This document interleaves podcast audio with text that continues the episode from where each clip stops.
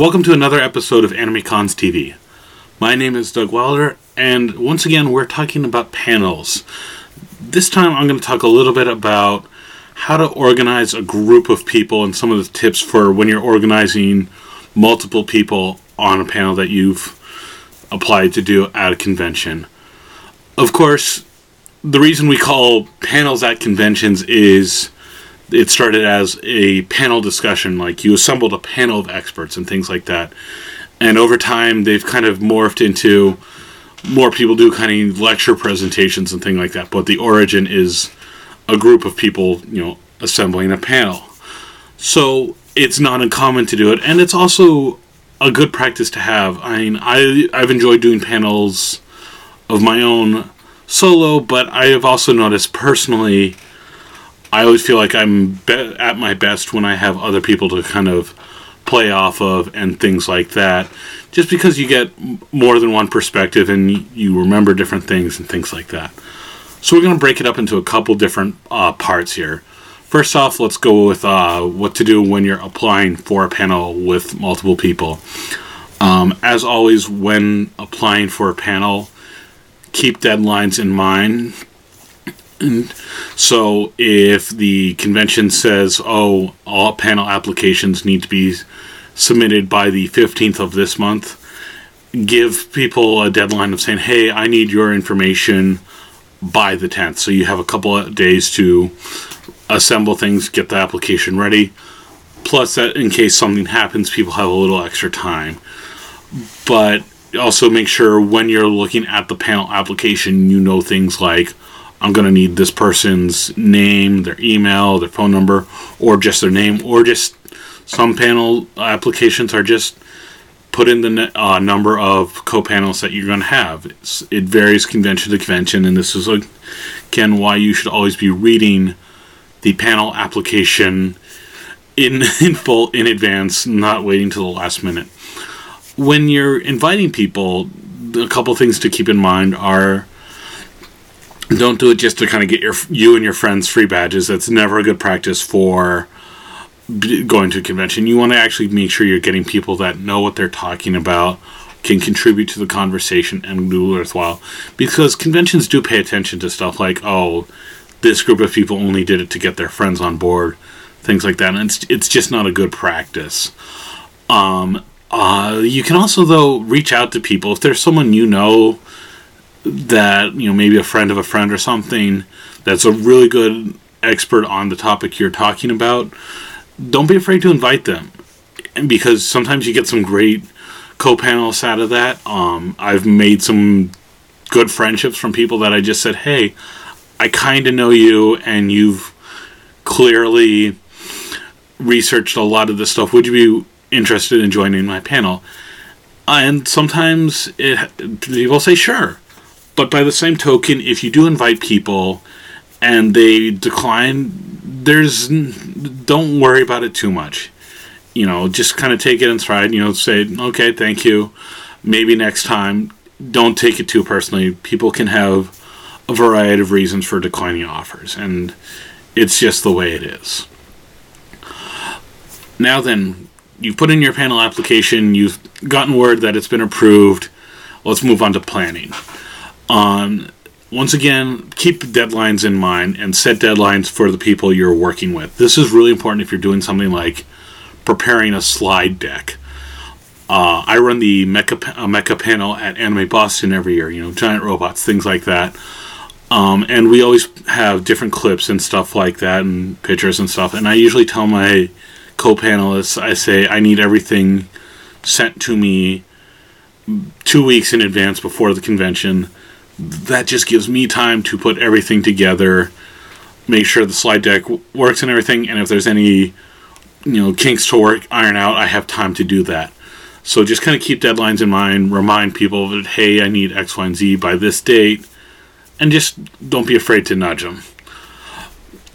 Uh, what also while you're kind of doing it, give people a general outline of what you're doing. Okay, we're gonna you know talk about here. We're going to talk about this point. Then we're going to talk about this point and this point. Then we'll do Q and A, and that'll be the end of the panel.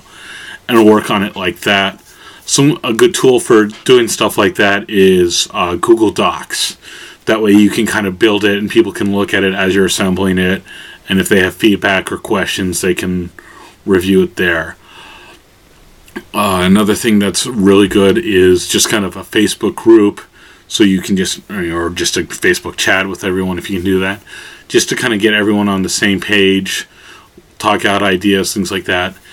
If you want a more you know vocal conversation, but can't all get together and meet in person, Skype is a great way to just kind of find an evening or something that everyone can just get online and all talk out and you can just kind of review the details there and again you can share your screen and if kind of like google docs people can see what you're working on one of the things also is once the con schedule has been made and the con schedule has been released plan a time and a place and time to meet that's a little bit before your panel to just kind of do a last minute review, you know, maybe 10 to 20 minutes, just go through things really quick. I don't think you need to rehearse so much as just kind of give everyone a fresh thing. It's like, this is really good if, say, a panel is on Saturday of a convention, um, meet Friday. If it's Friday, meet Thursday, things like that. And just a real quick review.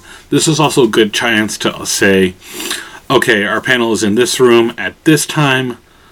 We're to all meet at this area. I'd say, you know, anywhere 15 to half an hour beforehand to get to get ready. And we're going to get to that part in a second, which is at the con. So you have your meeting, you've reviewed the slide, uh, the materials, you have everyone kind of ready to go. And another reason to kind of meet in person and together before the uh, panel is you can all go to the, the panel room together. You, if you want to make a the staffer in a panel room so happy, having all the panelists arrive together will will make their life so much easier because now they're not wondering when everyone's going to be there and anything like that. If all the panelists are coming together at the same time, it just adds a lot of ease to their job. I mean, things can come up. I've had friends who have literally they have another event they can't miss. They've got their own panel that's finishing before ours is starting. Things like that. Things happen, but if you can get everyone together at the same time, it is a great thing to do. And now you're running your panel. So we're going to talk about watching your panelists. If you're the panel organizer, your role really is to be more the moderator. You don't want to dominate it. You really want to kind of facilitate good conversation, things like that. Uh, so first off, you might have to rein people in, especially if they're going off topic or taking too long. And there's some you know polite verbal cues you can use. You can say things like, "Okay, I need you to finish this up so we can move on to the next slide," or "Hey guys, sorry, I, I know this is fun. We this is really interesting, but, we got to keep it more on the topic. Why don't we talk, you know get into that later on?" Um, and another thing you can do to just kind of keep an eye on things is give every person on the panel a chance to speak. This is really important when you have someone that likes to talk a lot, or maybe someone that knows a lot but can be a little shy. A good way to do something like this is if you have uh, each person kind of a section that you know they're going to talk about, do it like, okay, Jim is doing this section on this top part of the topic, things like that. Or if you're just asking more general questions, again, this is the panel discussion part.